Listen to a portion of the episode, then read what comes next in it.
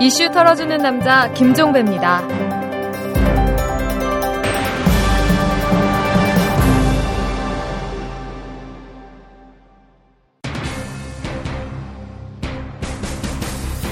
한나라당 쇄신을 주도할 비상대책위원회가 출범했습니다.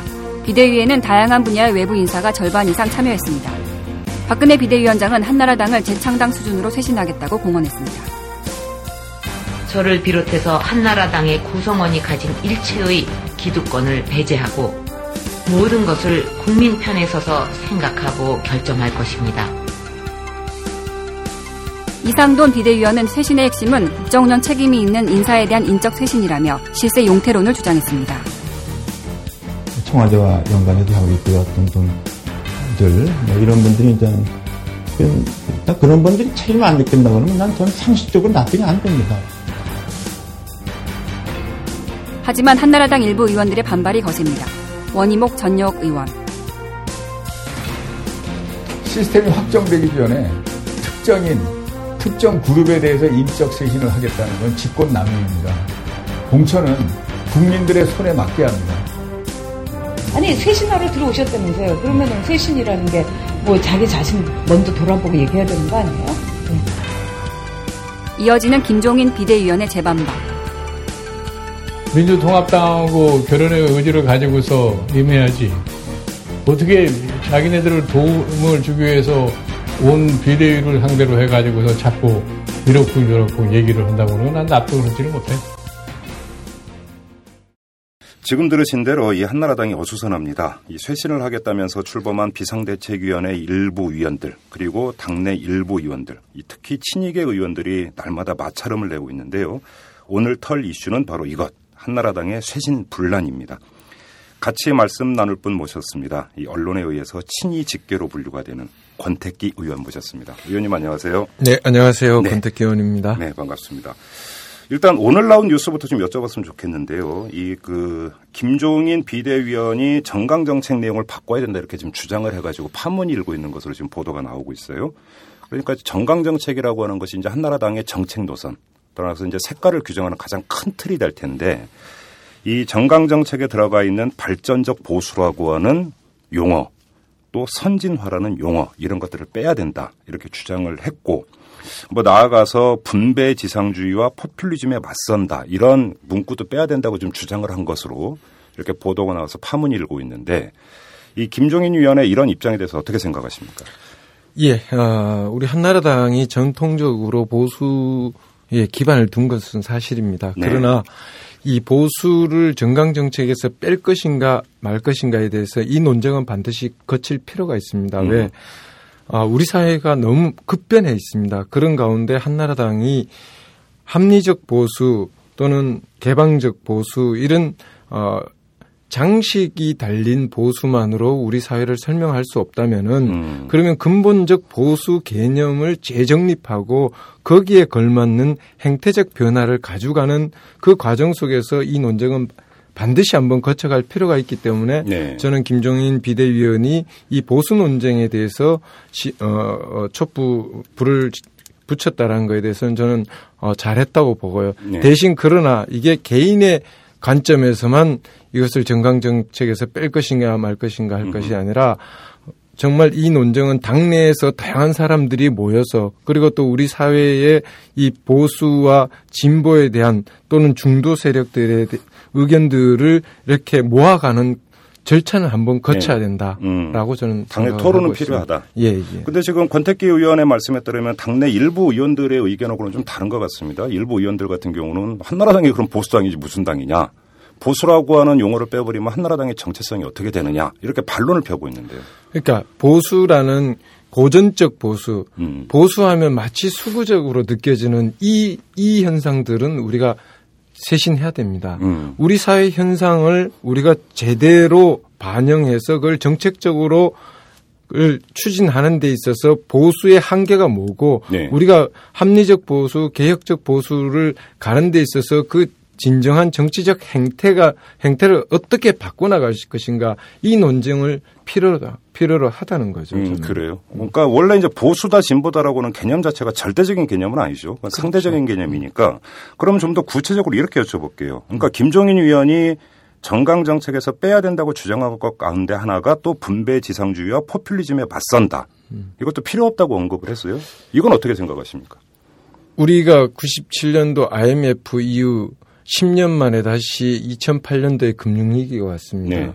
사실 97년도 IMF 이후에 우리는 이미 자본시장을 개방하고 세계 경제 신자유주의에 급속도로 함몰돼 가기 시작했어요. 네. 그 과정 속에서 과다 경쟁, 승자 독식의 구조가 왔었고 그게 결국 2008년도에 금융위기가 오면서 더 심화됐죠. 네. 그럼 우리 사회가 지금 1대9의 양극화 사회인데 네. 이 사회를 근본적으로 어떻게 치료할 것인가. 음흠. 이 부분에 대한 고민들은 우리 정치권 전체가 공이 이 문제를 고민할 때가 된 거죠. 네. 지금 국민들이 봤을 때는 한나라당이 나쁘다, 민주당이 나쁘다 이런 그 각 당이 어느 당이 더 좋다 나쁘다가 아니라 정치권 전체에 대해 변화를 요구하고 있고 음. 민주당은 지금 전당대회를 통해서 다양한 목소리들 에서 경쟁을 하고 있는 가운데 한나라당 내부에서도 쇄신이라는 걸 통해서 비대위원회가 구성되어서 하고 있지만 그 절차에 대해서 상당히 당내 갈등이 있는 것은 그건 또 하나의 또, 음. 또 토론을 해봐야 될 문제인 거죠. 의원님 말씀을 이렇게 듣다 보면 음. 뭐 분배지상주의와 포퓰리즘에 맞선다라는 문구도 뭐 경우에 따라서는 얼마든지 조정하거나 뺄 수 있는 것 아니냐 이런 식으로 좀 들리는데 네.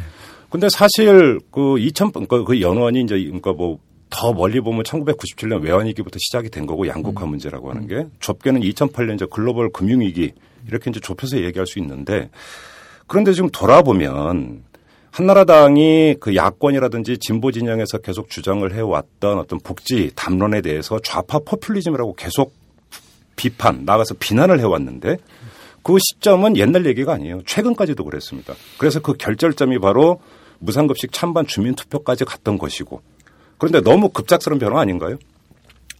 저는 어, 보편적 복지에 음. 대해서는 저는 반대합니다. 네. 어, 선별적 복지라는 것도 저는 지금 맞지 않고 우리 사회가 1대 9로 양극화가 심화됐다면은 그 양극화에 사회 안전망이 필요하고 복지 대상이 넓어졌으면 그 복지 대상을 더 넓혀서 다양한 복지를 만들어 내야 된다는 것에 대해서는 저는 동의합니다. 그러나 네. 있는 사람과 없는 사람을 절대적으로 보편적 복지를 가겠다라는 음. 자체는 저는 안 맞다고 보죠. 왜 결국은 보편적 복지는 그 부담은 결국 세원을 확보해야 되는데 그 세원은 결국 대상이 국민입니다. 음. 그러면은 보편적 복지에서 있는 사람 없는 사람 똑같이 복지를 중부로 해서 그 더 추가되는 비용들을 결국은 있는 사람이 내야 되고 그렇다면은 그 있는 사람은 자기 호주머니에서 내고 또 그걸 다시 복지로 받는 것 이것은 저는 안 맞다고 보고요. 그러면 네. 지금 의원님 말씀대로 보편적 복지는 반대한다고 한다면 네. 김종인 의원이 빼야 된다고 했던 정강 정책의 문구 그러니까 분배 지상주의 포퓰리즘이라고 하는 것은 결국은 지금 의원님이 지적했던 보편적 복지 개념으로 이해를 한다면 이건 그대로 둬도 되는 거 아닙니까? 분배지상주의하고 보편적 복지하고는 다릅니다. 어떻게 다릅니까? 자, 우리 사회에 있어서 도움을 받았고 사, 국가가 도와줘서 그 사람이 다시 경쟁의 대열로 올라올 수 있도록 도와줘야 되는 사람이 있고 네. 반대로 그냥 스스로 자기 경쟁력을 가지고 있는 사람이 있습니다. 네. 자기 경쟁력을 가지고 있는 사람은 자기 경쟁력을 그냥 가져갈 수 있도록 만들어 두면 내버려 두면 됩니다. 음. 대신 이 사람들이 경쟁에서 가진 독식 구조들을 자기 스스로 사회에 환원시켜 주는 과정이 필요합니다. 음. 그렇기 때문에 저는 도움이 필요한 사람들에게 더 많은 도움을 주기 위해서 보편적 복지보다는 오히려 도움이 필요한 그 계층에게 더 집중화시키기 위해서 저는 아니 그러니까 제가 음. 여쭤본 것도 바로 그건데 정강 정책을 만들 때 이제 문구를 가다듬는 과정에서 분배 지상주의라는 개념 포퓰리즘이란 개념을 넣을 때는 또 지금 의원님이 지적하셨을 때 바로 똑같은 문제의식을 가지고 이런 식으로 개념화한 게 아니냐라는 것이죠. 제가 여쭤보는 것은. 그렇다면 굳이 뺄 이유가 없는 거 아닙니까? 포퓰리즘이란 개념 자체가 표만 표를 의식하고 정치권이 그 정치 이해 집단의 자, 이해관계를 위해서 정책에 그 어떻게 보면은 책임성이 결여된 부분이 있다라는 거죠. 네. 그것을 지적한 거지 음. 복지를 넓히는 것 그 자체를 포퓰리즘이라고 보기에는 어렵다는 거죠. 음, 그래요. 그러면 지금 당내 한 의원이 그 이 조전혁 의원이 이제 김종인 그 비대위원회 이제 주장을 받아서 어떻게 이야기를 했냐면 보수를 해서가 문제가 아니라 보수를 잘못해서 문제였다 한나라당은 이렇게 이제 그, 그 반론을 폈는데 그럼 이런 의견에 동의를 하시는 겁니까? 큰 맥락에서 봐서는 그런 것 같은데. 그렇죠. 어, 보수란 개념이 시대에 따라서 더 발전적으로 가야 됩니다. 그래서 저는 김종인 비대위원이 보수의 가치에 대해서 지금 논쟁에 그 밥상에 올려놓은 거에 대해서는 전 찬성한다는 음, 거고요. 네. 그러나 지금 그 논쟁 자체가 개인에 의해서 제시되고 그게 마치 나쁜 것처럼만 음. 규정 지어진다는 거에 대해서는 음. 저는 맞지 않다고 보고요. 그러면 우리가 보수의 합리적 보수, 개혁적 보수라고 지금까지 이야기해 왔던 것들이 더 어떻게 더 발전돼야 되는가, 네. 더 어떻게 개혁적으로 나가야 될 것인가, 여기에 대한 의견을 모아 나가는 것은 음. 오히려 저는 그게 정치권의 행태적 문제가 더 강하다고 보죠. 그런 행, 행태적인 문제요. 예, 행태적인 문제에 있어서 마치 보수는 이 사회의 기득권을 지키기 위해서 기득권 세력을 위해서만 그 정책을 펴고 음. 그들을 위해서만 정치를 한다고 보여주는 이 행태적 문제를 어떻게 고칠 것이냐. 음흠. 저는 그게 더 중요하다고 봅니다. 근데 그 말씀을 하시니까 그럼 제가 이렇게 질문을 드릴게요. 가장 최근의 일인데 부자 증세 논란이 있지 않았습니까? 네. 그래서 이제 세법이 이제 그 이번에 개정이 됐는데 그러니까 이른바 한국형 버피세로 이제 이렇게 이제 이름 지어졌던 그 고소득자에 대한 어떤 그 세율을 높여서 그러니까 그 과세국은 한국은 더 만들자. 예. 38%. 그렇죠. 그래서 이제 만들긴 했는데 그 기준이 3억 원이죠. 네. 그러니까, 그러니까 애초에 한국형 버피세를 이야기했을 때보다는 기준선이 너무 올라갔다. 네. 그래서 이제 그 부자 증세처럼 생색은 냈지만 내용상 실효는 거의 없다. 이런 비판이 상당히 많습니다. 어, 저도 그 부분에서는 뭐 우리 김종배 저 진행자하고 같은 생각을 가지고 근데 있는데 그걸 주도 초기에 그걸 주도한 게 한나라당 아닙니까? 근데? 초기에 제가 네. 아, 여야 56명이 합의할 때 저도 이제 2억의 38%를 동의를 해가지고 네. 거기에 서명한 사람입니다. 음. 그러나 당내에서 여러 가지 이견이 있었기 때문에 네. 그 이견을 최소 로 모아내자. 음. 모아내 가지고 우리가 그래도 당에서 합의할 수 있는 점을 찾다 보니까 음흠. 3억에 38%로까지는 다 동의가 됐기 때문에 그것을 당론으로 만드는 과정 속에서 일부 의원들이 저 같은 경우도 그걸 상당 부분 양보한 겁니다. 음. 그러나 저는 이게 변화의 시작이라고 생각을 합니다. 지금까지는 누구도 어이 그 고소득자에 대한 세 구간을 하나 더 늘리는 거에 대해서 당내에서 별로 정말 받아들이는 사람이 거의 없었음에도 불구하고 한나라당이 그만큼 변화에 몸부림을 치고 있다라는 상징으로 저는 첫 출발로 봐, 보는 게 맞다라고. 변화에 몸부림은 치고 있지만 그 몸부림이 참으로 미약하다라는 평가도 나올 수 있는 거 아닙니까? 그 부분에 대해서는 저희도 뭐 사실 솔직히 국민들께는 좀 그 더 큰 변화를 요구하는 분들에게는 죄송한데요. 네. 이렇게 하나하나 시작하는 과정이 에, 저는 또 의미가 있다고 보고 있습니다. 그럼 좀 이어가죠. 지금 의원님께서는 그 정책을 펴는 과정에서 행태가 오히려 더 문제였다 이렇게 말씀을 하셨는데 제가 그 말씀을 받아서 이제 그 한국형 버피세가 너무나 미온적으로 약하게 처리된 것을 지적을 했는데 이제 거기서 또 경위 설명하면서 한나라당이 갖고 있는 어떤 그 사정이라든지 한계를 말씀을 하셨어요. 자 그러면 다른 사례를 한번 그 말씀을 해주니까 그럼 행태가 문제가 있었다고 지적을 하셨는데 예를 들어서 어떤 게 그러면 한나라당의 지금의 이미지를 고착시키는데 결정적인 영향을 미친 겁니까?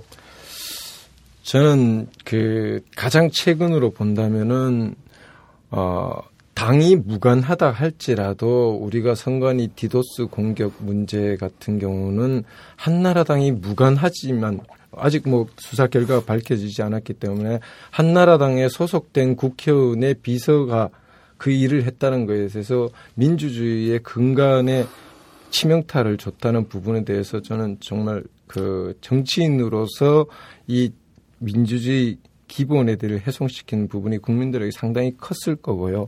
두 번째는 예, 예. 그 앞, 바로 앞에 있어서 어, 무상급식 논쟁은 의회와 국회에서 지속적으로 논쟁을 해서 거기에서 국민의 합의를 도출해 낼 수 있는 과정이었음에도 불구하고 네. 그것을 주민투표로 가지고 가면서 거기에 시장직을 걸게 됨으로 해서 국민들이 아 이거는 과하다라고 음. 느끼게 만드는 그 과정들이 음. 또한 번에 국민들로부터 한나라당은 변하지 않고 자기 기득권 또 부자들만 위해서 마치 어, 정치를 펴고 있다라는 느낌을 줬을 거고요. 네. 또그 앞에 천안함 문제, 그 지난 지방선거 직전에 천안함 문제 같은 경우도 어, 객관적 진실은 어쨌든 우리 천안함이 어, 침몰되었는데 그 사건을 정치적으로 좀 더 안보 문제로 끌고 감으로 인해서 국민들이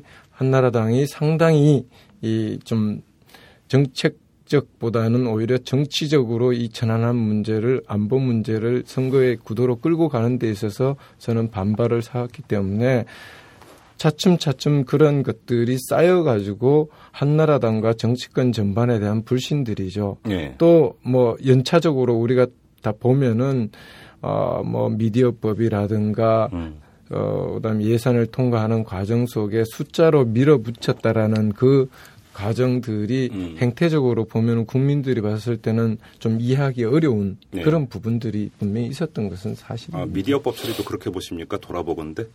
어, 좀 더 논의가 필요했었던 부분은 분명히 있습니다. 네. 그러나 이게 국회에 들어와가지고 여야의 내부의 문제로 본다면은 정말 여야가 무수히 많은 그 토론도 했고 또 여야 원내대표 또는 여야 상임위 내에서 간사 간 협의 과정을 거쳤습니다. 그러나 그 법을 통과시키는 그 단면만 본다면 국민들께서 보는 과정은 결국은 힘으로 밀어붙인다, 숫자로 밀어붙였다라는 네. 그 단면만 보시, 보실 수 있기 때문에 음. 그런 부분들이 국민들에게는 나쁜 이미지 로 각인될 수밖에 없다라고 저는 생각을 하고 있습니다. 그래요. 법 내용의 부분에 대해서는 좀 음. 별도의 부분이 있습니다. 그래요. 예.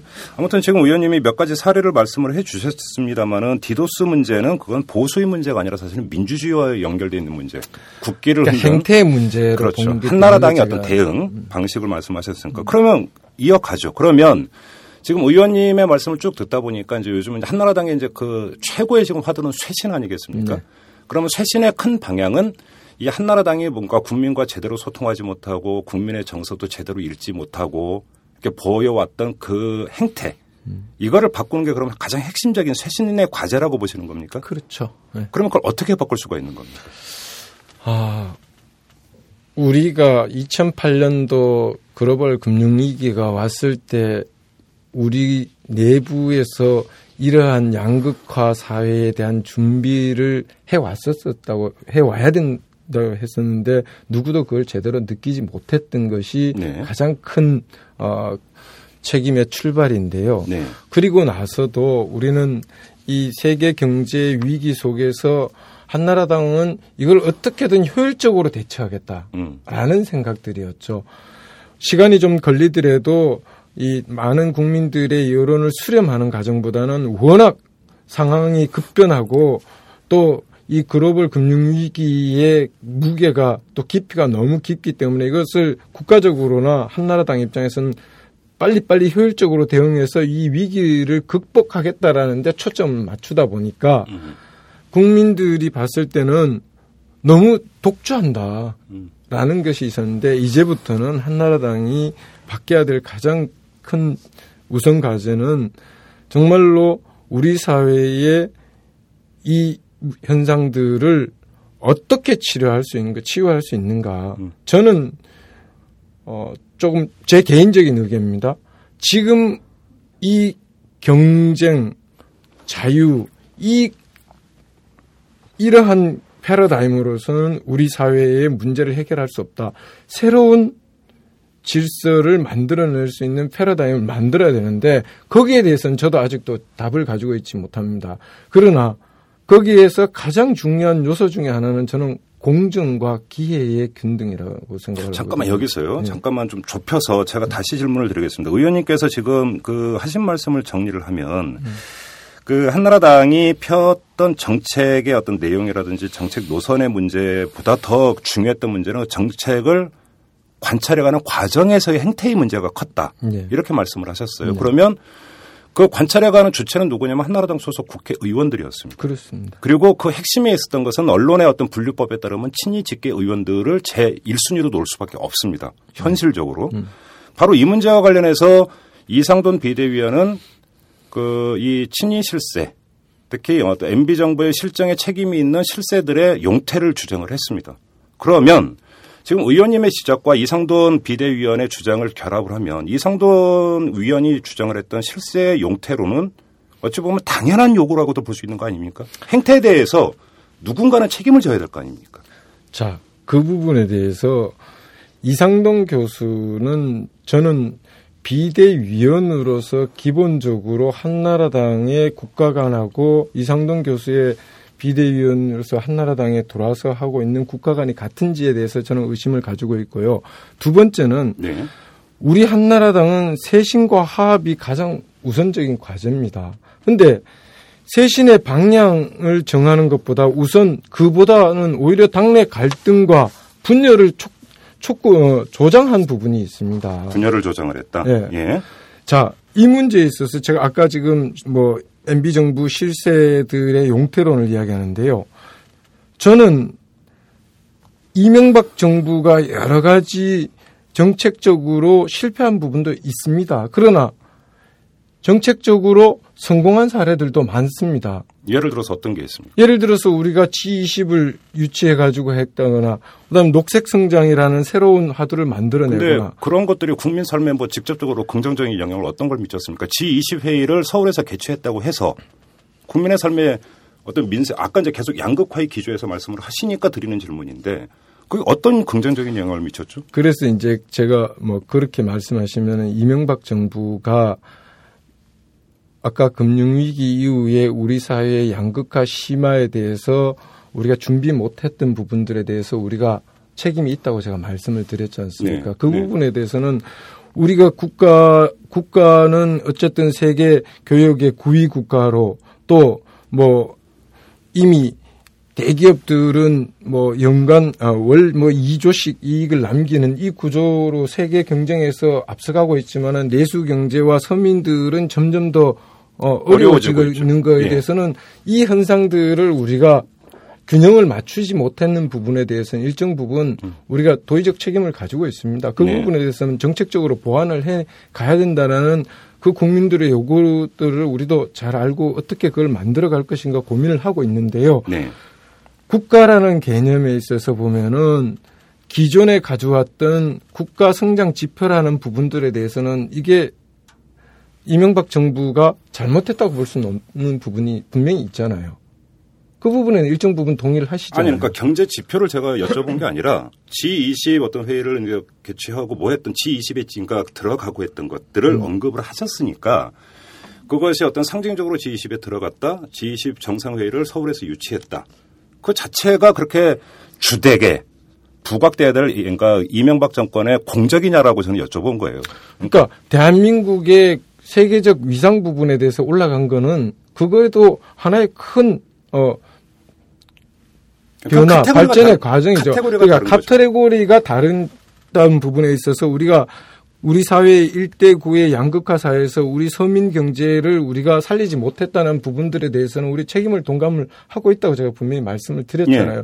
그러나 이명박 정부가 모든 것에 다 실패했다라고 규정하는 거에 대해서 저는 그게 맞지 않다고 보는 물론 거죠. 100%의 실패는 없겠죠. 네. 100%의 성공이라는 것도 없고. 하지만 결국은 이제 그 1년을 남겨두고 있는데 임기 네. 이명박 정권에 대해서 이제 어떻게 평가할 것인가 다양한 평가가 나올 수가 있지만 계속 이제 그 의원님께서도 어떤 기조로 말씀을 하셨냐면 먹고 사는 문제. 네. 이 기조에서 말씀을 드렸길래 저도 여쭤 먹고 사는 문제를 기준으로 놓고 봤을 때 G20 회의라는 게 뭐가 그렇게 중요하냐. 저는 그걸 여쭤본 아, 건데. 국민 개개인의 관점에서 보면은 음. G20이 중요하지 않을 수 있습니다. 그러나 국가와 국민의 관계에 있어서 음. 국가 없는 국민도 있을 수 없고 국민 없는 국가도 있을 수 없어요. 그래요. 그렇잖아요. 알겠습니다. 예, 알겠습니다. 그, 일단 그건 격가지니까 네. 다시 돌아가죠. 예. 이슈 털어주는 남자? 어, 뭐 저는 뭐 털어봐야만 먼지밖에 안 나오는 도덕적으로 완벽한 남자다. 그런 저는 생각을 가지고 있는 것입니다. 예, 라디오 방송은 그저 그냥 내가 가끔씩 막 라디오에서 하는 주례 연설 그거 정도만 막 들으면 된다. 그런 저는 생각을 가지고 있습니다. 어이 라디오 뭐 그래 안 그래?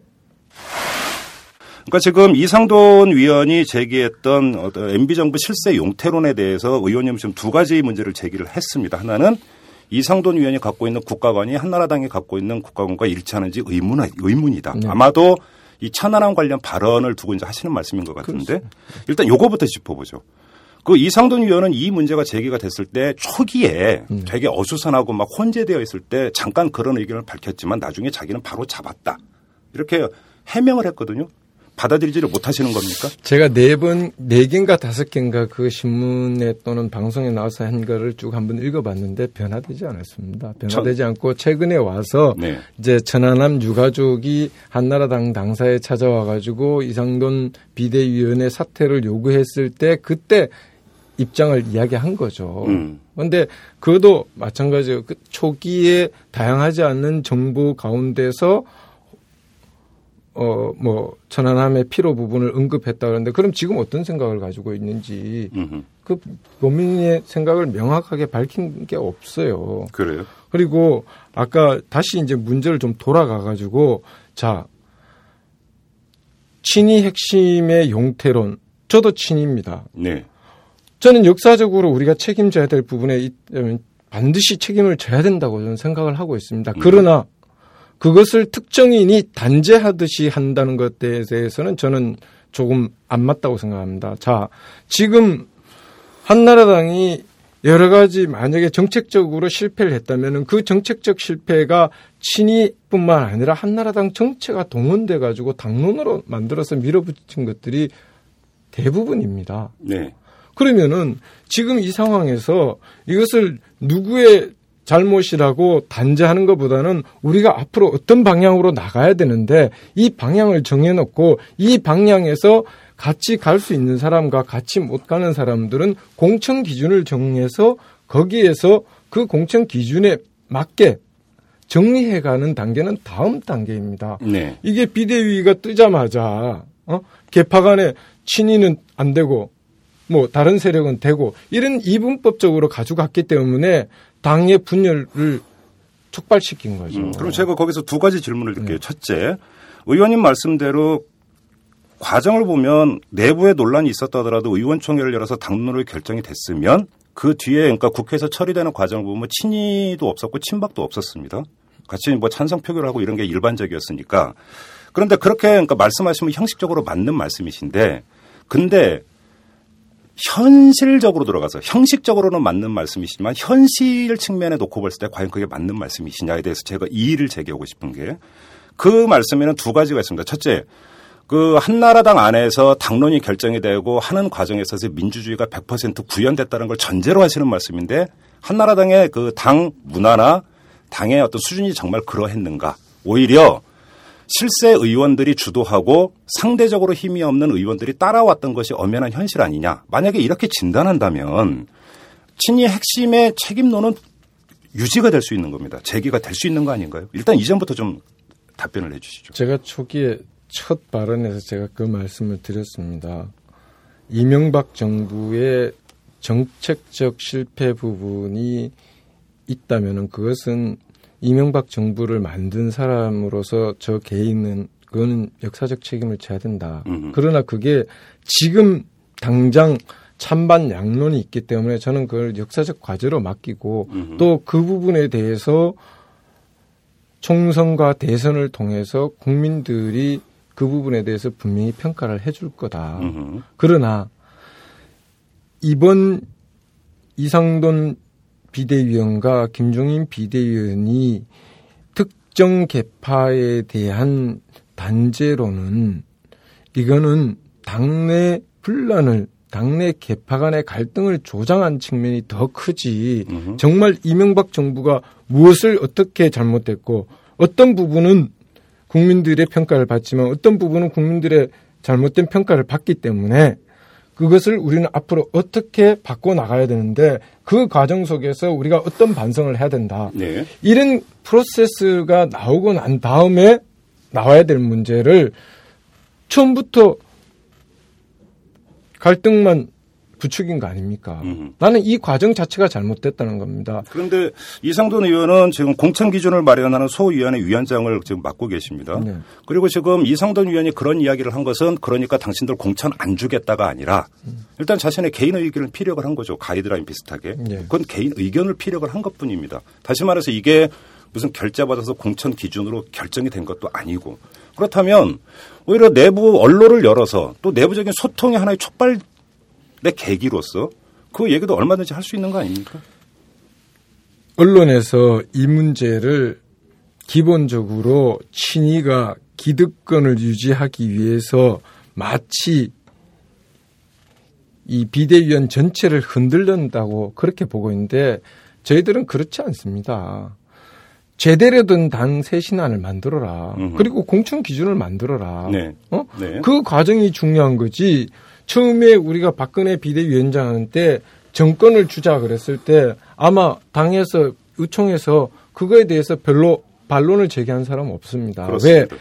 당이 그만큼 위기에 직면해 있기 때문에 박근혜 비대위원장을 중심으로 당이 정말 제대로 혁신하고 변화하고 화합을 하자라는 측면에서 우린 정권을 드렸는데 그 비대위원 중에 일부가 화합과 쇄신이라는 이 두 가지 중에 오이 이 두 가지의 절차를 가지 않고 들어오자마자 분열을 촉발하고 갈등을 조장하는 이 문제에 대해서 우리는 문제 제기를 한 거죠. 그러다가 그 문제가 나오자마자 홍준표 전 당대표께서 이러이러한 문제가 있던 거에 대해서 다시 한번 언급하게 되고 그러면 거기에 따라서 많은 의원들이 그러면 그게 과연 그분들이 한나라당의 쇄신을 이야기할 수 있냐? 저는 그 부분에 대해서 이렇게 봅니다. 자, 비대위원회가 한나라당의 철저한 반성을 통해서 쇄신을 가야 된다 그랬는데 네. 그러면은 그 반성이 한나라당의 반성을 만들기 전에 본인들이 과거에 대한 자기 반성 그리고 나서 한나라당의 반성의 과정을 가야 되는 거죠. 자기 반성하지 않고 다른 객관적인 객체 반성만 요구한다면 그 반성문이 과연 다른 사람들에 의해서 받아들여질 수 있느냐. 음, 이 문제는 분명히 남아 있는 거죠. 그럼 이전 그러니까 그 지금 계속 쇄신과 화합을 이제 그 한 묶음으로 한 단어로 이제 계속 말씀을 하시니까 한번 여쭤볼게요. 네. 쇄신이라고 하는 것은 그러니까 정치는 사람이 하는 겁니다. 따라서 어떤 정책을 만드는 것도 국회의원이 만드는 것이고요. 또 그러니까 입법 과정에서 표결을 하는 것도 국회의원이 합니다. 따라서 정책을 쇄신하고 당의 색깔을 쇄신한다 하더라도 결국 귀착점은 인적 쇄신으로 연결이 될 수밖에 없습니다. 그렇죠? 인정합니다. 그러면 쇄신과 화합이라고는 이 두 단어가 병존할 수 있는 단어일까요? 자, 한나라당의 국민들이 한나라당을 보는 과정에서 지가 지난 3년 반, 뭐 거의 한 4년 동안에 가장 문제점으로 제기했던 게 개파 간의 갈등이었습니다. 그렇습니다. 이 개파 간의 갈등을 박근혜 비대위원장이 어떻게 조화롭게 음흠. 화합을 이뤄 나가느냐가 박근혜 비대위원장의 리더십의 문제입니다. 네. 그죠? 근데 지금 박 대 박근혜 비대위원장은 지속적으로 이 두 가지를 동시에 제기하고 있어요. 근데 일부 비대위원들은 거기에서 지속적으로 지금 돌출 발언을 함으로 인해 가지고 당이 분란을 일으키고 있잖아요. 그럼 박근혜 비대위원장이 그걸 제어를 해야 된다고 지금 말씀을 하시는 건가? 일부 비대위원들의 그런 말들을 그렇죠. 그렇게 해야 된다. 하고 계시고. 네. 근데 지금 안 되잖아요. 네. 그러니까 안 되니까 우리 입장에서는 그렇게 하지 말라라고 요구하는 거고요. 음. 근데 그거를 마치 개파 간의 싸움으로 기득권을 지키기 위한 싸움으로 본다면은 그거는 이게 누가 촉발시켰냐. 이 부분에 대해서 먼저 한번 거기에 대한 반성들이 있어야만이 우리도 어? 자 그렇지 않습니까? 공천 기준, 인적 쇄신의 기준은 결국 공천 기준을 만드는 게 중요하지 않습니까? 이 공천 기준이 객관적이고 공정하다면은 음. 그 공천 기준에 의해서 공천을 받고 못 받고에 대해서 저항하면은 이거는 정말 기득권 싸움입니다. 네. 그러나 지금 그런 기준이 전혀 만들어지지 않는 가운데서 특정인, 특정 개파에 대해서 공천 못 주겠다. 그러면 그러면 저는 제가 개인적으로 저는 제가 이때까지 이명박 정부를 만들고 지금까지 제가 정치를 하면서 저는 누구보다도 정말 친서민 정책을 주도하는 데 있어서 제가 할 수 있는 역량을 다 한다고 노력해 왔고 또 누구보다 깨끗하게 정치를 해 왔습니다. 그러나 제가 그 두 분이 저보고 친이기 때문에 공천을 못 받는다? 저는 동의할 수가 없습니다. 저는 친이가 아니라 정말 친 이명박 정부를 만들 기 위해서 노력해 왔고 또 앞으로도 이명박 정부가 제대로 연착륙을 할 수 있는 방법을 어쨌든 제 미약한 힘이나마 만들어 가지만은 더 중요한 것은 우리 국가 현실에 대한 어떤 해법을 가져갈 것인가 이 노력 이 고민이 있기 때문에 이 정부가 끝까지 어쨌든 제대로 국민들의 의견을 수렴할 수 있는 과정을 제가 같이 가야 된다는 생각을 가지고 있지. 제가 친이기 때문에 공천을 받아야 된다, 못 받아야 된다. 저는 그거는 공천의 기준이 되어서는 안 된다고 좀 보거든요. 혼란스러운데요. 예. 제가 정리해서 질문을 드릴게요. 아까 말씀을 하시면서 MB 정권의 국정 실패의 어떤 한 축으로서 친이의 어떤 책임도 있고 책임을 져야 된다라고 말씀을 하셨어요. 역사적 책임은 역사적 책임을 져야 된다고 말씀하셨고 지금 만약에 MB 정권의 실정의 문제를 어떤 그 책임을 친이한테 씌워서 그 이유 때문에 공천을 못 주겠다고 하면 나 받아들일 수 없다고 말씀을 하셨습니다. 그렇죠? 그러면 예. 친이이기 키워드는 때문에 예. 친이이기 때문에 공천을 못 주겠다면 난 그건 받아들일 아니 수 아까 말씀을. 하시면서 친이 특히 핵심 친이 핵심이 MB 국정 실패에 일정한 책임을 지- 갖고 있는 건 인정을 하셨잖아요. 그러면 친이이기 때문에 공천 안 줄 수도 있는 거 아닙니까? 아니 그 부분에 있어서 개개인이 어떻게 돼 있는지에 대해서 공천 기준의 그 잣, 잣대를 분명하고 객관적이고 공정한 잣대를 기- 중심으로 해서 그거를 해야지 단순히 친이기 때문에 저 사람은 무조건 국정 책임의 실패를 져야 되기 때문에 무조건 안 된다라고 한다면은 그거는 그러면 좁혀서 이상돈 의원은 친이 일반을 언급한 적이 없습니다. 그죠? 예. 현 정권의 실세, 핵심을 언급을 했지만 친이 의원 전부를 언급한 적은 없습니다. 그러면 그렇게 초기에- 좁혀서 보면 예. 어떻습니까? 자 초기에 네. 이명박 정부를 만들고 네. 이명박 정부의 실패를 이끌어 온 실세들이라고 그랬어요. 그래서 실세라고 표현을 했습니다. 앞에 부분에 이명박 정부를 만든 사람까지로 포괄했다 이걸 좁힌 거예요. 전선을 네. 넓혔다 좁혔는데 음. 자 저는 이명박 정부의 실세 부분들에 대해서 자, 그분들이 국민들에게 어떻게 비춰질까 부분들이 그는 그분 나름대로 다 고민이 있습니다. 음. 그거를 지금 단두대에 올려놓고 처형하듯이 그렇게 해서는 안 된다는 거죠. 그분들이 국민, 그분들은 정말로 그럼 자기 사익을 채웠나요?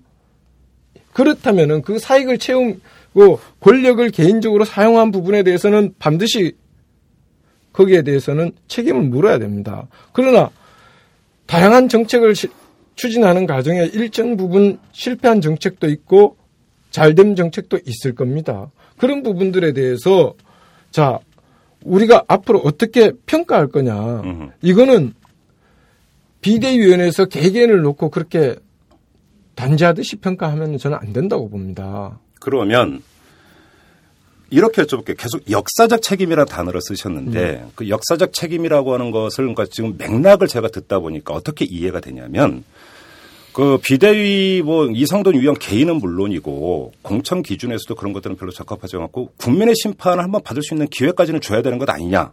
그 이런 사람이- 이런 맥락으로 들리거든요. 맞습니까? 그 사람이 예, 그 사람이 권력을 개인적으로 사용했거나 네. 비리에 연루됐거나 이럴 네. 경우에는 그거는 문제가 되죠. 네. 그거는 그럼 그건 예외 예외적인 경우로 놓고 예. 놓고 MB 정권의 탄생에서부터 그 MB 정권 기간 내내 이른바 실세로 여기서는 뭐 실세라는 개념이 사실 추상적인 개념이 아니잖아요. 우리가 일반적으로 쓰고 있는 개념이고 그 어디까지 이야, 이야기하는 겁니까? 그럼 실세를 실세라고 하는 네. 거죠.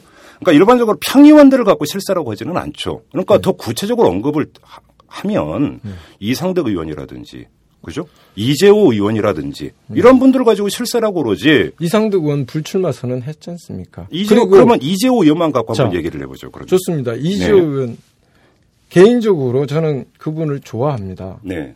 저는 그분이 이 정권 돌아가지고 소위 실세 중에 자기 나름의 소신을 전파하기 위해서 노력을 많이 했습니다. 그리고 네. 실제로 민주화 운동 과정에 10년 이상 투옥 생활을 한 분입니다. 네. 그분이 이 정부에 들어와가지고 개인 사례를 채운 게 있습니까? 권력을 전행한 게 있습니까? 아니요, 지금 여기서의 기준은 국정 실패가 기준이지 개인 그러니까, 비리가 기준이 아니잖아요. 그러니까 그건 예외로 놓고 국정, 했으니까. 국정 예. 이명박 정부가 완전히 실패했다라고 이야기하는 것에서는 동의하지 않습니다. 일정 부분 성공한 부분도 있고 실패한 부분도 있습니다. 네. 그러나 그 부분이 정책적 실패 부분이 지금 당장 느껴지는 부분과 몇 년 뒤에 그게 맞다 안 맞다 평가는 저는 받을 수 있다고 봐요. 자, 우리가 노무, 노무현 정부 말기에 네. 많은 사람들이 패족이란까지 이야기까지 썼습니다. 네, 그런 단어 썼습니다. 그러나, 네. 그러나 지금 노무현 정부의 평가에 대해서는 상당 부분 다른 부분이 있습니다. 저도 노무현 정부가 권위주의를 철폐한 거에 대해서는 그거를 정말 우리 문화에서 뺀 거에 대해서는 높이 평가합니다. 이명박 정부가 금융위기를 극복하는 과정 속에서의 상당 부분 노력했는 부분들에 대해서 저는 세계적으로는 평가를 받고 있잖아요. 어? 국민들이 느끼는 거는 내 개인적 삶에 있어서 어려운 부, 그 정, 맞습니다. 네. 그 부분에 대해서는 부족합니다. 부족하지만은 세계적으로 대한민국이란 이 큰 뭐 배가 순항을 하고 있는 데 있어서 세계 금융 위기에 함몰되지 않고 그나 이끌어 가고 있다라는 것에 대해서는 평가는 좋습니다. 지금 말씀은 이재호 의원으로부터 그러니까, 얘기가 시작이 됐으니까. 그러니까 이재호 개인의 문제점이 있다면은 네. 그거는 공천 심사 과정에서 이러이러한 개인의 문제점 네. 이런 부분들에 대해서 평가를 해야죠. 음. 그러나 정책적 실패가 모든 것을 이재호 당신 때문이다라고 단정을 한다면은 음. 그 부분에 대해서 누가 지금 자유로울 수 있습니까? 그러면 또 이상돈 의원이 실세라는 표현도 썼지만 그 당을 책임졌던 대표도 언급을 했습니다. 이, 당, 이 점은 어떻게 보십니까? 당 대표들은 선거에서 지고 책임을 지고 물러난 분들이 많습니다. 그렇습니다. 그리고 예. 또 우리 홍준표 대표도 어쨌든 이 위기 극복 과정에서 부족하다고 생각했기 때문에 많은 분들이 홍준표 대표 보고 스스로 짐을 내려놓고 비대위 체제로 가자 그래서 홍준표 대표 스스로 그렇게 중대한 결단을 내리신 겁니다. 네. 그런 과정들이 다 그러면 단죄돼야 된다면은 그러면 그 그분들뿐만 아니라 한나라당에서 같이 일해온 모든 의원들이 저는 다 똑같다고 봅니다. 아니 근데 무게 경중의 네. 차이는 조금씩 있습니다. 음. 그러니까 전, 의원님께서 지금 말씀하신 대로 선거에 책임을 지고 물러난 케이스가 많다라고 말씀을 하셨는데 그걸 한번 힌트 삼아서 말씀을 드리면 네. 그분들은 정치적인 책임을 지고 대표직에서 물러난 분들 아닙니까? 네. 그분이 뭐 개인 비리를 저질러서 대표직에서 물러난 사람들이 아니라는 거죠. 그렇죠. 정치적 책임인데 네. 결국은 이상돈 위원이 이야기하는 것도 정치적 책임을 져라. 그거 아닙니까? 그러면 그러니까, 결국은 같은 이야기 아닌가요? 그러니까 정치적 책임을 져라는 부분에 대해서 네. 이재훈이 개인적인 문제로 인해 가지고 공천을 못 받을 정도였다면 공천 자체에 대해서는 못 받을 수 있겠죠. 그러나 지금 이 이명박 정부의 나쁜 평점을 모든 것을 책임지고 어떻게 결단을 용퇴를 해라라고 요구하는 자체는 저는 정말 단두대에 올려놓고 목을 치겠다라는 거하고 똑같은 표현이라고 보는 거죠. 음. 네? 아니 그러니까 반복되는 질문이어서 한 번만 더 질문을 드리고 다시 음. 넘어가겠는데요. 네. 그러니까 한나라당 그러니까 당 대표가 선거 패배의 책임을 지고 물러나기 전 단계를 보면 음. 선거 패배의 책임 어떻게 당 대표에게만 있겠습니까? 그렇죠? 당 대표가 예를 들어서 밀실에서 당신 나가시오 해갖고 공천 잘못해서 패배 부른 것도 아니고 거기에는 복합적인 요인이 작용을 하잖아요. 그래서 선거를 패배를 했는데도 불구하고 당 대표가 혼자 짊어지고 대표직을 사퇴를 한 거 아닙니까?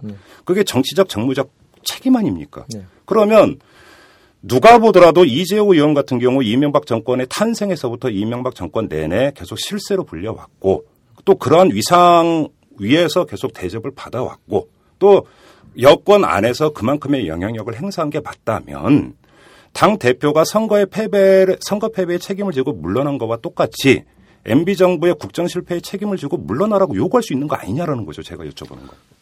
그러니까 저는 이재호 정- 어, 대표 같은 경우는 어쨌든 18대 국회 선거에서 총선에서 네. 떨어지셨어요. 네. 그죠?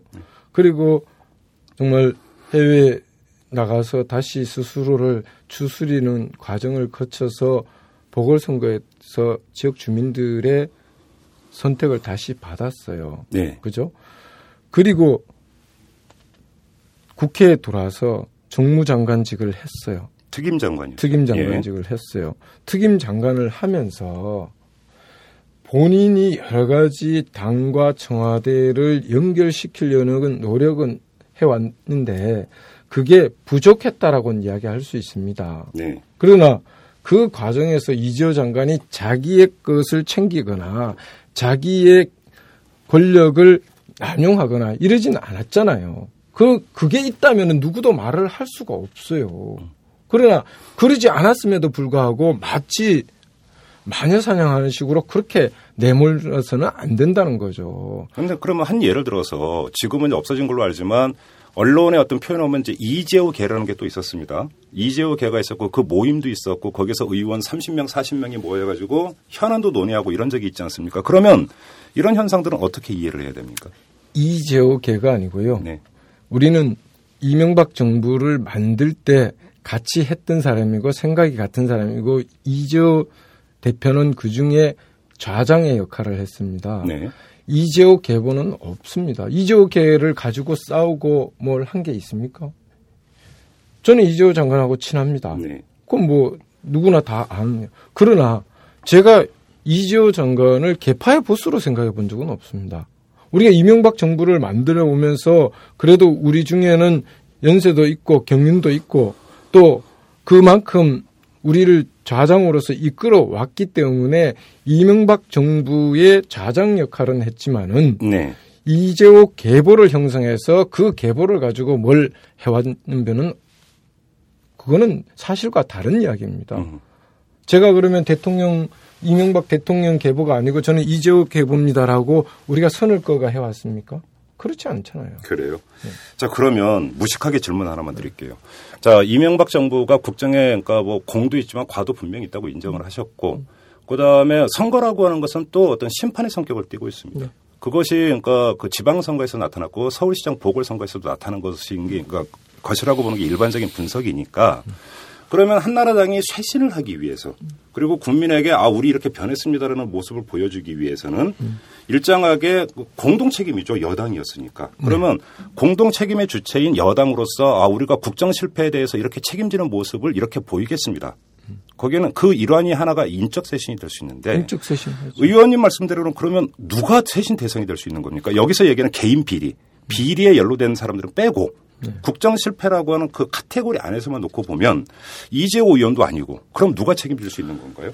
그것을 지금 현재 이재호 의원이다 아니다라고 이야기할 필요가 저는 없다는 겁니다. 그래도 아무튼 누군가는 책임져야 된다는 말씀을 하시잖아요. 그러니까 그 부분에 대해서 저도 책임이 있습니다. 네. 저라고 해서 이명박 정부의 일정 부분 잘못된 부분에 대해서 나는 책임이 없다라고 한다는 저는 비겁한 놈입니다. 음. 공동적 책임을 가지고 있는데 이 문제에 있어서 한나라당이 앞으로 갈 방향에 있어서 이명박 정부의 잘못된 부분은 끊어내고 잘된 부분은 계승하는 과정 속에서 그 방향을 정하고 이 가는 방향에 맞는 사람이냐 아닌 사람이냐 이것을 구별해내는 거지 누구를 이명박 정부가 잘못됐다. 그것도 사람에 따라서 그 평가가 달라집니다. 그러면 잘못된 부분들에 대한 책임을 요 부분은 누가 져야 되는가에 대해서 우리가 좀 더 객관적으로 좀 더 심도 있게 봐야 됩니다. 무조건 다 잘못됐으니까 그럼 다 잘못됐으니까 친이계는 다 공천 못 받는다. 이 논리는 너무 메카시적이죠. 신익의 전부라고는 얘기한 적이 없잖아요. 지금 현재 그 흐름을 이끌어 간다고 보고 있는 거죠. 그, 그, 그렇게까지 확장이 될 거라고 지금 예상을 하시는 겁니까? 그렇게 보고 있기 때문에 다들 음. 이 문제를 이렇게 분파적으로 네. 뭐 세력 간 싸움처럼 비치게 만들고 있는 거죠. 그러면 지금 장재원 의원 같은 경우도 이제 강하게 반발하는 의원 가운데 한 분이신데 이분 같은 경우는 일단 의총회를 열어서 당내 의견을 수렴을 해야 된다 요구를 하고 있고 또 필요하다면 집단 성명도 낼 수 있다고 계속 언급을 하고 있습니다. 그러면 장재원 의원의 이런 대처법이 하나의 어떤 그 정당한 대처법이 될 수 있다고 지금 평가를 하십니까? 장재원 의원 입장은 저는 그렇게 봅니다. 저는 최근에 장재원 의원하고 이야기를 못 했는데요. 네. 장재원 의원이 불출마 선을 하게 된 계기가 있지 않습니까? 어쨌든 본인이 했든 누가 했든 간에 자기로 인해서 사건이 있기 때문에 거기에 그 사건이 당에 누를 끼칠까 우려해서 본인 스스로가 불출마 선언을 했습니다. 그리고 기득권을 다 내려놓고 수사를 받든지 네. 그 앞으로 일어나는 거에 대해서 대처를 하겠다고 본인이 선언한 거지 않습니까? 그럼에도 불구하고 본인이 봤을 때 지금 한나라당이 이렇게 가는 거에 대해서 아니라고 생각한 거죠. 그래요. 그러니까 본인은 모든 것을 객관적으로 물러나서 자기 기득권을 챙기는 게 아니라 당이 이렇게 가야 되는데 이렇게 당이 좀 더 화합적이고 쇄신의 방향을 잡아가야 되는데 지속적으로 마치 분열을 촉발시키는 이 현상들에 대해서 일으킨 사람들은 이런 현상을 일으킨 사람은 사퇴하라 라는 개인의 의견이 강한 거죠. 그 그래요. 개인의 의견을 자기는 같이 자기와 같이 생각하는 사람들을 모아서 해 보겠다라는 그 의지인 거죠. 거기에 대해서 아직도 어떤 그 논의를 하거나 그게 어떻게 뭐 아직 모아지고 이랬대고 이렇게까지 갔다라고 저는 보지 않습니다. 보지 않는데 장재원 의원의 개인적으로 보면은 좀 아마 피가 끓을 겁니다. 그 정도로 그 예민한 문제고 부당한 문제라고 보십니까? 피가 끓는다라는 표현이 나올 정도로? 어, 본인은 작은 실수에 대해서 스스로 책임을 지고 음, 어? 음. 사전에 당에 누를 끼치지 않겠다고 불출마 선언을 했는데 그리고 나서 당 이 이 비대위에 출범하고 이 이 뭐 개파 간의 갈등이 새로 촉발된 이전에 이미 장재원 의원은 불출마 네, 선언을 했어요. 네, 네. 그리고 나서 이런 문제가 생기니 예? 보니까 장재원 의원 입장에서 젊은 의원 입장에서 이게 뭐냐? 어, 나는 내가 작은 문제로라도 당에 이, 이, 어, 피해를 끼치지 않기 위해서 나는 이렇게 결단을 내렸는데 결정을 했는데 당은 왜 그렇게 가느냐라는 거에 대해서는 본인은 그렇게 생각할 수밖에 없죠. 여러분께서는 지금 김종배가 진행하는 이털남을 듣고 있습니다. 알겠습니다. 그러면 그 마무리 삼아서 이런 식으로 단순하게 질문을 드리겠습니다. 자, 이제 공천 기준을 마련하지 않겠습니까? 그 이제 공천 기준 가운데 하나로 MB 정권의 국정 실패에 책임 있는 자는 공천에서 배제한다. 예를 들어서 이런 만약에 글귀가 하나의 조항으로 만약에 들어가 있다. 그러면 못 받아들이시는 겁니까? 저는 마녀 사냥식으로 M 친위 전체가 이명박 정부의 실패에 책임을 져야 된다. 그 부분이 어떤 부분이냐에 따라서 저는 받아들일 수 있는 부분이 있다면 저는 스스로 그거는 받아들이겠습니다. 그러나 네. 공천 기준이라는 것은 객관적이고 공정해야 됩니다. 네. 그게 담보된다면은 아마 누구도 거기에 저항하는 것은 오히려 국민들로부터 더 좋지 않은 평가를 받을 거라고 저는 아니 왜 생각합니다. 여쭤보냐면 공천 기준이라고 하는 것은 최도 포괄적인 규정이잖아요. 그리고 이제 그 포괄적인 규정을 가지고 공천 심사위원들이 하나하나 대입해 가면서 여기에 부응하느냐 아니냐를 따져 갖고 이제 그러니까 탈락 여부를 가리는 공천 거니까. 기준에 정성적인 부분도 있고 정량적인 부분도 있을 겁니다. 그렇겠죠. 그러면 일단은 객관적 수치화할 수 있는 부분들도 당연히 기준에 들어가겠죠. 들어갈 거고요. 당연히 들어가겠죠. 그죠? 예. 그다음에 지금 말씀하신 것처럼 정말 포괄적으로 이명박 정부 실패에 책임을 져야 되는 사람은 다 물러가야 된다. 음. 이거를 어느 어느 기준으로 할 거냐. 음, 이거에. 대한 이거에 대한 논란이 있을 거예요. 음. 그거를 그 잣대를 들이대는 데 있어서 어떤 사람한테는 대나무 잣대를 들이대고 네. 어떤 사람한테는 고무줄로 들이댈 수 있을 때 이거는 공정하지 않을 거라고요. 이랬을 때 아마 그렇게 만약에 된다면 한나라당의 공천은 실패한 공천이 되고 결국 한나라당의 19대 총선은 더 어려워질 거다. 그래요. 그럼 그 질문은 그 정도로 하고요. 장재원 의원 같은 경우는 이상돈 비대위원과 김종인 비대위원의 사퇴를 요구를 했습니다. 네. 의원님도 같은 생각이십니까? 저는 사태 이전에 네. 정말 두 분이 네. 어떤 생각을 가지고 있는지 또 과거에 대한 자기 반성들을 어떻게 하고 있는지가 더 중요하다고 생각을 합니다. 그게 안 맞다면은 음. 그게 김종인 수석의 과거의 문제 또 이상돈 교수의 천안함에 대한 입장들에 대해서 명확하게 자기 입장을 밝히고 그리고 쇄신안을 만들어 가야지 지금 그렇지 않고 그냥 뭐, 뭐 뭉개듯이 그렇게 간다면은 그거는 저항에 부딪힐 수 그러면 그 이미 근데 이제 예를 들어서 천안함 문제 이상돈 의원의 천안함 문제만 갖고 이야기를 하면 이상돈 의원은 이미 여러 차례 아까 이제 그러니까 제가 소개를 해드렸지만 밝혔습니다. 그런데 어떻게 밝혔어요? 아니 그러니까 초기에 네. 초기에 막 어수선할 때는 잠깐 그런 얘기를 했지만 나중에 정확히 잡히고 나서 자기는 입, 입장을 바꿨다라는 취지로. 언급을 했어. 어, 언론 보도 음. 여러, 언론 보도에 여러 번 나왔고 말만 했지 네. 그 이후에 기- 뭐 어디 뭐 뭐 기재를 하거나 기고를 하거나 이런 게 없어요. 그래요. 저도 다 찾아. 그러면 예를 들어서 의원총회를 열어서 거기서 그러니까 지금 사퇴 요구에 직면한 김종인 위원과 이상돈 위원이 의원총회에 출석을 해서 제기된 어떤 그 개인 비리나 천안함 문제에 대해서 소명을 해야 된다. 이런 소명을 하십시오. 이런 이런 절차가 필요하다고 보시는 저는 겁니까? 그렇게 봅니다. 그래요. 네. 그러면 개인 비리 그러니까 그 동아은행 뇌물수수권은 그렇다 치더라도 천안함 문제 같은 경우는 물론 정부의 공식 발표가 있지만 있고 그것이 이제 공식화되어 있기는 하지만 그거에 대해서 여전히 의혹을 갖고 있는 국민들도 상당수가 있습니다. 여론조사 결과를 보면은 그것이 현실입니다. 그것이 바르건 그르건은 논외로 하고 근데 그런 점에서 본인이 그 문제에 대해서 사실 판단의 영역이니까 가치 판단의 영역도 아니고 다른 이견, 그러니까 의문을 품을 수 있는 자유도 있고 그런 거 아닙니까? 근데 그 문제를 가지고 당신은 자격이 없어. 라고 자, 얘기하는 건 자, 너무 여기- 약점을 갖고 흔드는 것이 아니냐. 이런 자, 지적이 나올 수도 있거든요. 우리가 조용한 헌법재판관에 대해서 입장을 분명히 해야 됩니다. 홍준표 대표 전임 지도부가 있을 때는 네. 조용한 헌법재판관의 추인을 사실상 거부해 왔습니다. 지금도 안 되고 있죠. 자, 그런데 조용한 헌법재판관이 천안함에 대한 입장 때문에 그 문제가 온 거 아닙니까? 그죠? 가장 큰 게, 그러니까 그 가장 한나라당이 큰게 가장 그거- 크게 문제 삼은 게 그렇죠. 그거잖아요. 예. 근데 비슷한 입장을 가지고 있는 이상동 교수에 대해서는 고무줄 잣대를 대고 조용한 대북 어, 재판관에 대해서는 대나무 잣대를 댈 수는 없죠. 그러면 한나라당의 일관성이 없는 거죠. 어, 그 일관성 그래서 문제, 예. 그거를 저는 자 제가 의총 때 요구한 게 그겁니다. 그러면 조용한 헌법재판관을 어떻게 할 것이냐. 당 지도부가 방향을 잡아라. 그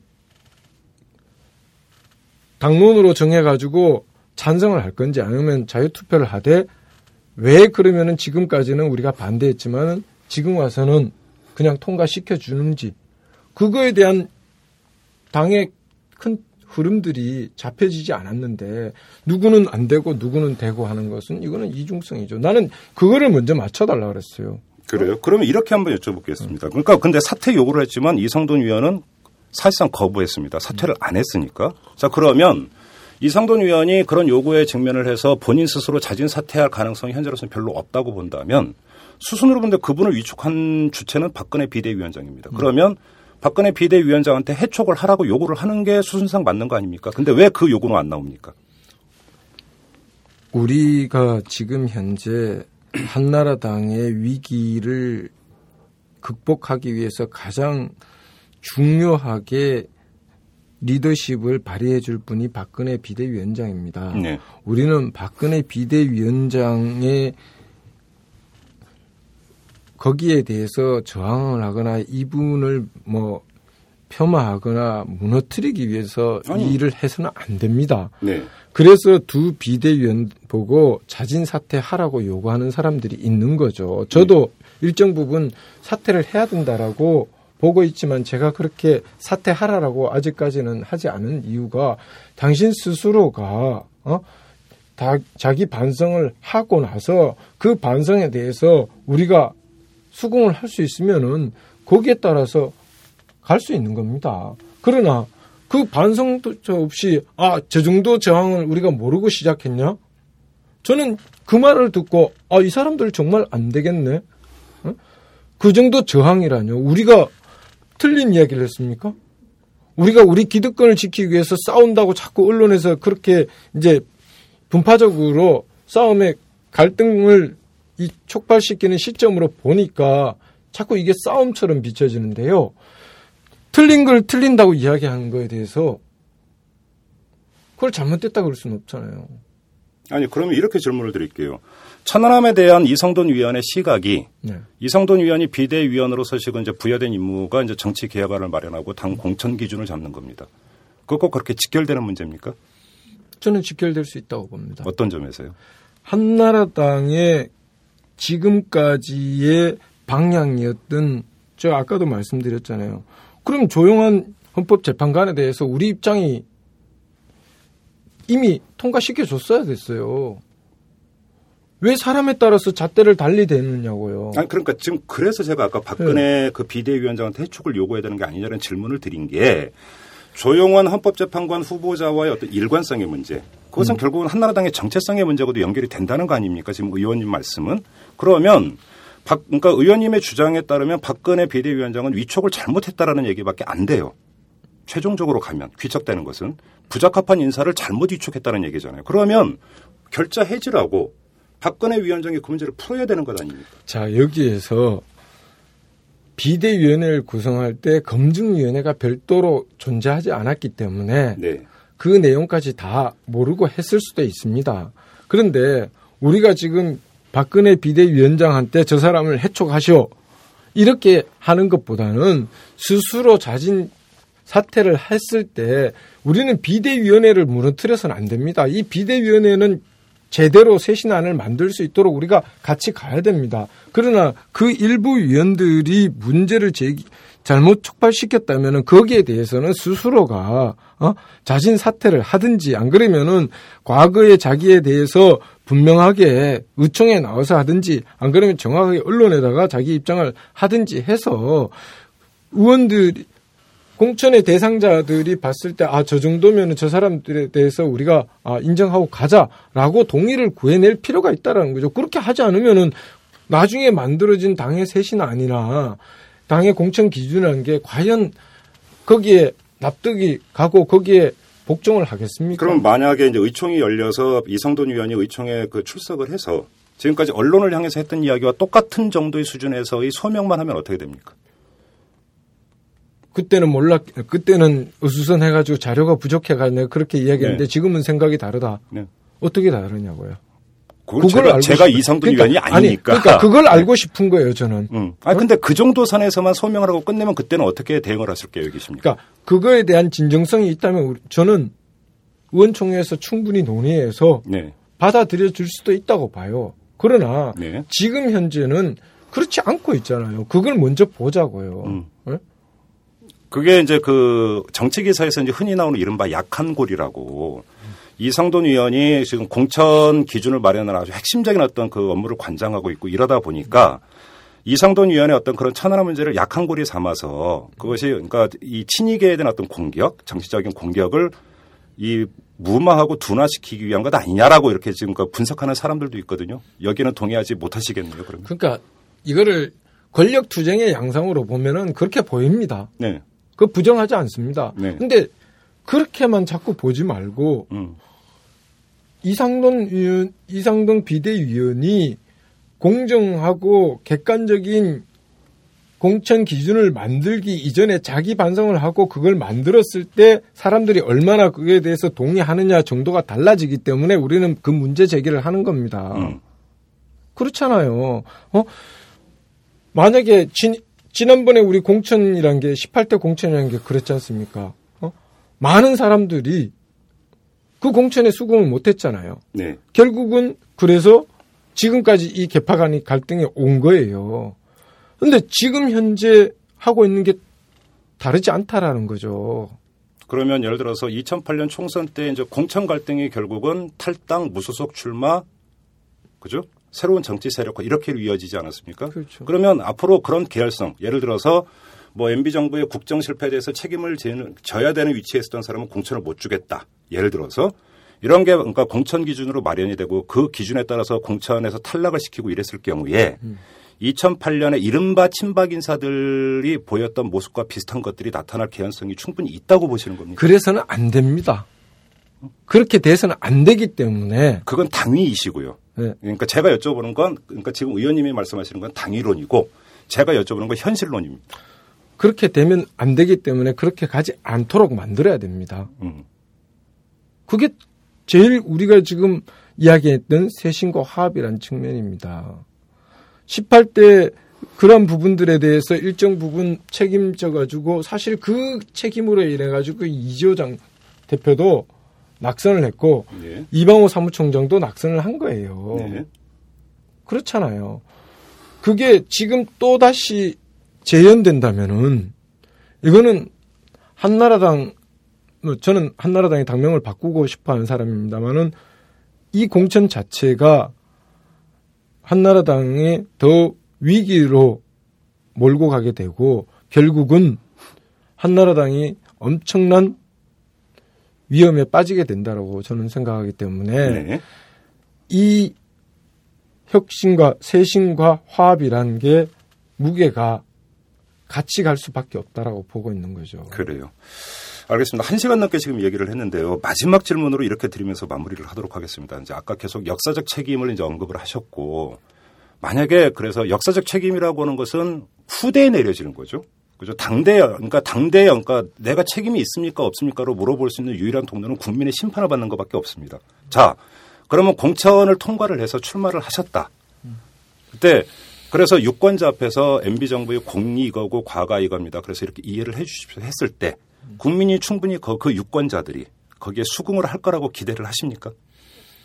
지금 현재 우리 국민들이 이 우리 이명박 정부에 대해서 실망을 갖는 가장 큰 원인이 뭐라는 것은 잘 아시지 않습니까?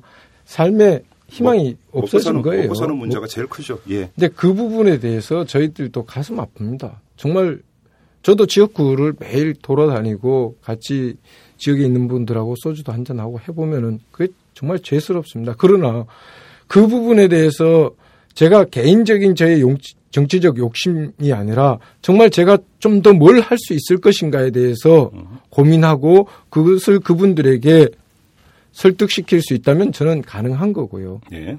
그게 아니고 네 과거에 했던 것들이 부족했고 너는 더 이상 희망이 없다면 저는 국민들로부터 심판을 받을 수밖에 없습니다. 떨어질 수밖에 없습니다. 네. 그래서 과거의 일정 부분 내가 책임져야 될 부분들과 또 앞으로 내가 할 수 있는 부분들에 대한 평가를 우리 국민들이 해줄 거라고 저는 봅니다. 그러니까 지금 그러니까 좀 아까도 말씀 지역구 이제 열심히 이제 그 지역 구민들 만나고 계시지 않습니까? 음. 여론이 어떤 것 같습니까? 좋지 않습니다. 좋지 않습니까? 실, 실제로 어렵습니다. 음, 그건 뭐, 시- 뭐 솔직히 말씀드려가지고 좀 답답합니다. 어? 그래요. 답답하지만은 그렇다고 해서 비겁할 수는 없잖아요. 음. 저는 5월 30일까지는 제가 국회의원이고 그때까지는 제가 우리 지역구에 제가 할 일들은 최선을 다해서 해야 되고 또 내가 생각하는 나의 정치적 미래에 대해서 그분들에게 말씀을 드리고 그분들이 그거에 대해서 동의를 하든지 안 그러면 그런 부분은 그렇게 하면 안 되고 이런 부분을 더 보완을 해라라는 조언을 듣든지 그런 과정을 거치면서 정치인으로서 성장할 수 있다고 저는 보기 때문에 저는 단 한순간도 어, 저의 문제에 있어서 비관적이거나 뭐 이거를 좌절해 가지고 쓰러지고 싶은 생각은 없습니다. 알겠습니다. 자, 한 시간 넘게 쭉 말씀을 나눴는데요. 이 한나라당 쇄신 분란, 뭐, 그렇다고 당장 내일 모레 끝날 것 같지는 않고요. 이후 추이가 어떻게 될지 계속 좀 지켜봐야 될 것 같습니다. 이 권택기 의원과의 이야기는 여기서 마무리를 하도록 하겠습니다. 의원님 수고하셨습니다.